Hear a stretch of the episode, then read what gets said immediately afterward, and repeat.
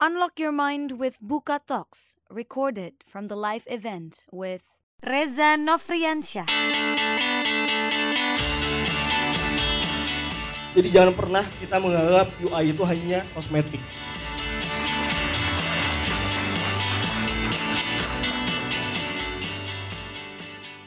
Let's join the talk. Eh, ada quotes yang bilang eh, if you can design one thing, you can design everything.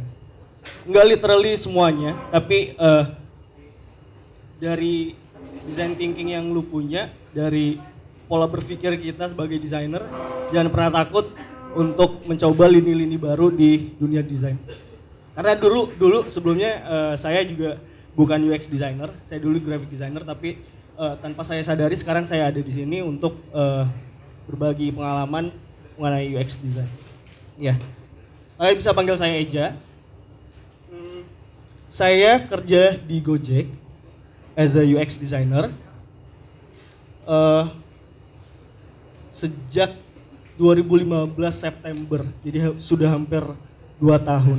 Waktu itu Gojek belum punya UX team dan eh, saya salah satu eh, yang pertama di UX teamnya Gojek. Eh, dan sampai sekarang akhirnya UX team udah lumayan gede di Gojek eh, dan terus berkembang. Saya dedicated di GoFood eh, untuk mengembangkan produknya dari sisi UX dan UI-nya. Oke, ini dia eh, tim UX kita di Gojek. Eh, di dalam tim UX ini eh, kita ada yang namanya visual team. Visual team itu yang leb- lebih bertanggung jawab untuk eh, menjaga konsistensi desain di dalam eh, produk Gojek. Di dalamnya juga ada ikonografi dan ilustrasi. Eh, yang menarik di sini di visual team ini kita ada front end. Jadi ada front end di tim UX design Gojek. Kenapa? Eh, karena ini salah satu tra- strategi kita untuk mempersingkat waktu oh, di dalam development Gojek. S- eh, seperti yang kita tahu, eh, timeline di dalam startup itu kenceng banget. Jadi dengan adanya front end itu sangat membantu banget kita eh, untuk deliver ke eh, development di Gojek. Ada juga product team, product team itu yang dedicated di dalam produknya. UX writer itu eh, yang lebih concern untuk yang lebih lebih fokus untuk eh, menyesuaikan tone bahasa di dalam produk kita. Bisa disebut copywriting copywriter sih sebenarnya, tapi di sini dia lebih lebih eh, fokus di UX. Jadi sebenarnya nggak hanya provide eh, bahasa, dia lebih ke memperhatikan tone-nya dan menjaga konsistensi bahasanya juga. Dan juga ada UX research. Itu eh, ini salah satu pahlawan juga di Gojek karena kita mendesain sesuatu di Gojek itu benar-benar based on data. Oke, next. Eh, selain kita mendesain, kita juga main-main di sini di, di Gojek. Eh, pesan pesan pesan dari saya eh, sebagai desainer jangan lupa untuk main-main juga. Oke, next. Nah ini eh, ini software-software yang kita pakai di Gojek. Eh, Sketch itu kita mendesain di Sketch. Eh, Zeppelin itu ketika kita deliver ke ke developer Zeppelin. Tapi sekarang kita mau coba eh, ajak developer untuk mencoba eh, sketch langsung. Jadi kita eh, dapat mempersingkat waktu dan itu eh, bisa lebih lebih lebih efisien sih sebenarnya. Eh, terus ada Flinto, After Effects dan Principle untuk prototyping, Jira Trello untuk task management. Eh, kalau desainer lebih banyak pakai Trello sebenarnya. Slack untuk eh, komunikasi, Zoom juga untuk komunikasi, video call, Dropbox, Google Drive, eh, cloud kita, Mixpanel untuk analitik dan kita pakai eh, Apple. Oke, next.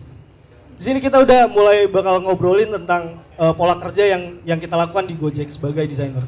Eh, bisa gue katakan ada dua dua pola eh, yang kita lakukan di Gojek yaitu work inside dan satu lagi work outside. Apa itu work inside? Jadi eh, ini lebih eh, gimana caranya kita bekerja di dalam tim UX itu sendiri. Saya ambil contoh, saya di GoFood. Di GoFood itu ada tiga desainer, eh, saya dari Indo dan ada dua dari eh, India. Tapi sekarang eh, tinggal dua karena yang satu didesain ke eh, visual team. Jadi eh, gimana caranya kita bekerja di di di, di dalam tim desain ini? Eh, intinya tetap nomor satu adalah komunikasi dan kita menem- menempatkan diri kita sebagai partner. Jadi nggak ada yang lebih tinggi, nggak ada yang rendah. Dan ketika kita uh, menempatkan diri kita sebagai partner, kita akan uh, lebih sadar bahwa kita ini ada di dalam produk dan kita desain untuk kolaborasi membuat sebuah produk. Dan di sana juga dituntut untuk uh, adanya ownership di dalam setiap desainer. Next, dan yang yang lebih penting lagi itu adalah work outside your design team. Jadi kalau kita udah bisa bekerja dengan baik dalam uh, internal design team, yang lebih penting lagi adalah gimana kita bisa mendeliver itu dengan baik dan benar. Karena di startup uh, kita nggak kerja sendiri, uh, kita bakal kolaborasi dengan semua uh, jenis jenis uh, sorry uh, seperti engineer dan segala macamnya. Jadi di sini sebagai desainer kita dituntut banget bisa bekerja dengan baik di luar di luar tim UX kita. Next. Karena apa? Ya everyone needs a design mindset dan UX is everyone's job. UX itu luas banget dan enggak hanya tanggung jawab desainer. Uh, ketika ya sebagai UX designer tanggung jawab itu ada di kita, tapi uh, kita wajib untuk berkomunikasi dengan orang di luar karena tanpa kita sadari ketika kita uh, ngobrol dan uh, mendapatkan feedback dari orang di luar sana, yang mereka sampaikan itu adalah experience. Dan apa yang kita dapatkan itu juga hasil dari cara mereka berpikir mengenai produk kita. Jadi kita wajib banget untuk komunikasi dengan orang di luar sana. Dan saya bakal ambil contoh di sini adalah uh, ketika kita membangun uh, sebuah produk di GoFood dan salah satunya yaitu untuk uh, saya ambil contoh untuk fitur baru di quarter selanjutnya di GoFood. Oke, okay, next. Uh, saya akan ambil contoh kasus uh, di GoFood yaitu uh, ketika kita mau membuat sebuah fitur baru di quarter selanjutnya. Jadi uh, tahap pertama di dalam produk yang kita uh, buat biasanya di dalam produk itu ada engineer, ada PMPO, dan ada designer. Ini bisa, biasa kita sebut uh, eh, EPD. Nah, di step ini uh, dalam kita dalam contoh kasusnya dalam kalau kita mau bikin satu fitur baru ya. Jadi step pertama biasanya kita uh, melakukan, melakukan meeting yang kita sebut kick off meeting. Next. Nah, di kick off meeting ini uh, yang akan kita obrolin adalah ide-ide apa yang masuk dan apa yang bakal kita buat selanjutnya kan. Ide itu datang dari mana? Satu dari product plan. Jadi uh, ide-ide ide-ide fitur baru yang masuk dari sisi produk itu uh, bisa jadi uh, berasal dari KPI-KPI yang ada di dalam produk itu sendiri. Produk itu contohnya PO, PM, dan uh, SPM. Desain inisiatif itu uh, dari design side.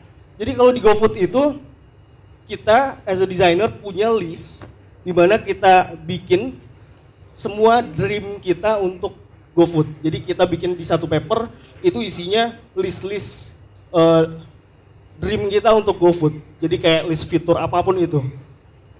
Terus uh, di, di step ini, di kick off meeting ini, kita gabungin itu semua jadi satu.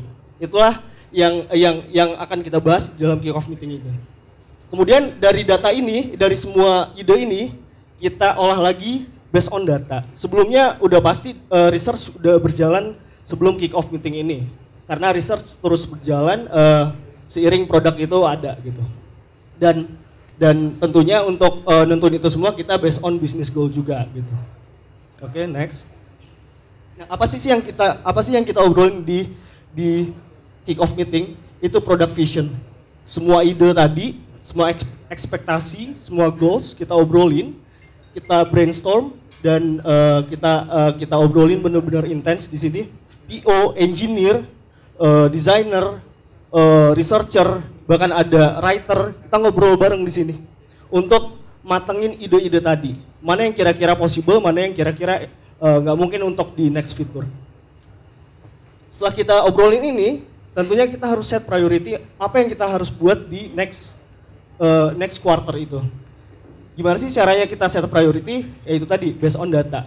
Kita lihat mana problem yang paling krusial, mana problem yang urgent harus kita selesaikan dan mana yang dibutuhkan sama dibutuhkan sama user uh, secepatnya. Dan uh, tentunya kita lihat juga dari sisi bisnis bisnis goalnya. Nah dari sinilah kita bisa uh, ngeset priority apa yang harus kita buat di di quarter selanjutnya gitu. Oke, okay, next. Nah ini semua itu nggak akan nggak akan berjalan lancar kalau kita nggak tahu untuk siapa sih kita mendesain. Ini fundamental yang harus kita tahu ketika kita uh, brainstorm bareng dan kita mau membuat suatu produk. Jadi ini contoh ketika kita uh, kicking kick, kick off meeting waktu itu ini di Bangalore Uh, jadi GoFood biasanya setiap dua bulan sekali ke Bangalore, kemudian uh, tim Bangalore bakal ke Indonesia setiap bulan dua, dua bulan sekali. Jadi di sinilah kita kita tahu uh, untuk siapa kita mendesain, maka akan muncul yang namanya empathy. Empathy inilah yang bakal membuat kita tahu apa yang user butuhkan dan apa yang harus kita buat untuk produk kita. Oke, desain proses di sini uh, tahap awal idealnya emang panjang prosesnya, tapi faktanya kalau untuk buat membuat fitur di GoFood, kita nggak bisa selalu uh, dengan step yang full. Uh, contohnya uh, contohnya ini, kita mulai dengan wireframe. Wireframe ini based on uh, priority yang kita udah dapatkan sebelumnya gitu. Di wireframe ini kalau di GoFood kita bisa makan waktu hampir dua minggu lebih, hampir uh, memakan tiga per empat waktu dari timeline desain proses kita.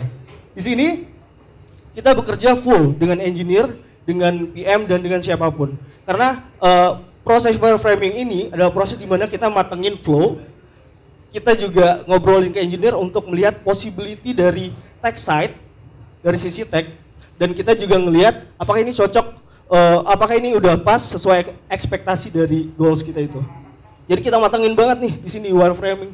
Biasanya kalau di GoFood itu kita setiap satu minggu ada dua kali review. Review itu bisa dari uh, siapa pun yang ada di dalam tim itu. Intinya harus ada tech lead karena kita bakal ngobrolin tentang uh, possibility dari tech side. Kemudian masuk ke UI dan UI ini uh, kita nggak hanya mempercantik, tapi UI ini lebih ke uh, lebih ke kita gimana kita mentran mentranslate experience yang udah kita buat di wireframe tadi di meeting tadi ke dalam sebuah visual. Jadi jangan pernah kita menganggap UI itu hanya kosmetik karena UI inilah yang mentranslate semua itu ke dalam bentuk visual. Karena uh, first sight itu uh, sangat penting untuk UX. Masuklah ke development proses. Uh, di sini tugas kita belum selesai sebagai desainer. Kita bakal tetap uh, kerja bareng engineer dan QA. QA itu ketika kita tes, simpelnya kita kita ketika kita tes produk kita udah sesuai secara fungsional atau secara desainnya. Jadi kita tetap terus pair sama uh, engineer dan QA ini. Itu biasanya ada di alpha, alpha itu sebelum ke production, kita ada tes internal dan tes eksternal. Itu uh, biasanya di alpha ini kita matengin semuanya. Kemudian barulah kita rilis. Uh, setelah rilis, kita akan top research. Data yang kita uh, dapatkan dari rilis itu, kita gunakan sebagai informasi apakah desain kita works atau enggak. Dan semua semua uh, data yang masuk itu kita gunakan sebagai informasi dan jangan pernah berkecil, berkecil hati kalau banyak uh, feedback yang masuk karena ya berarti user itu udah punya ownership dari produk kita gitu. Intinya belajar dan belajar dan belajar gitu. Jangan pernah berhenti karena uh, next karena ya produk itu selalu berubah dan uh, bisa kita sebut nggak akan pernah berhenti gitu. Uh, dan suatu terikat kita dalam setiap proses itu ya pastinya mungkin uh, jadi bagian untuk berubah dunia. Buka aja buka lapak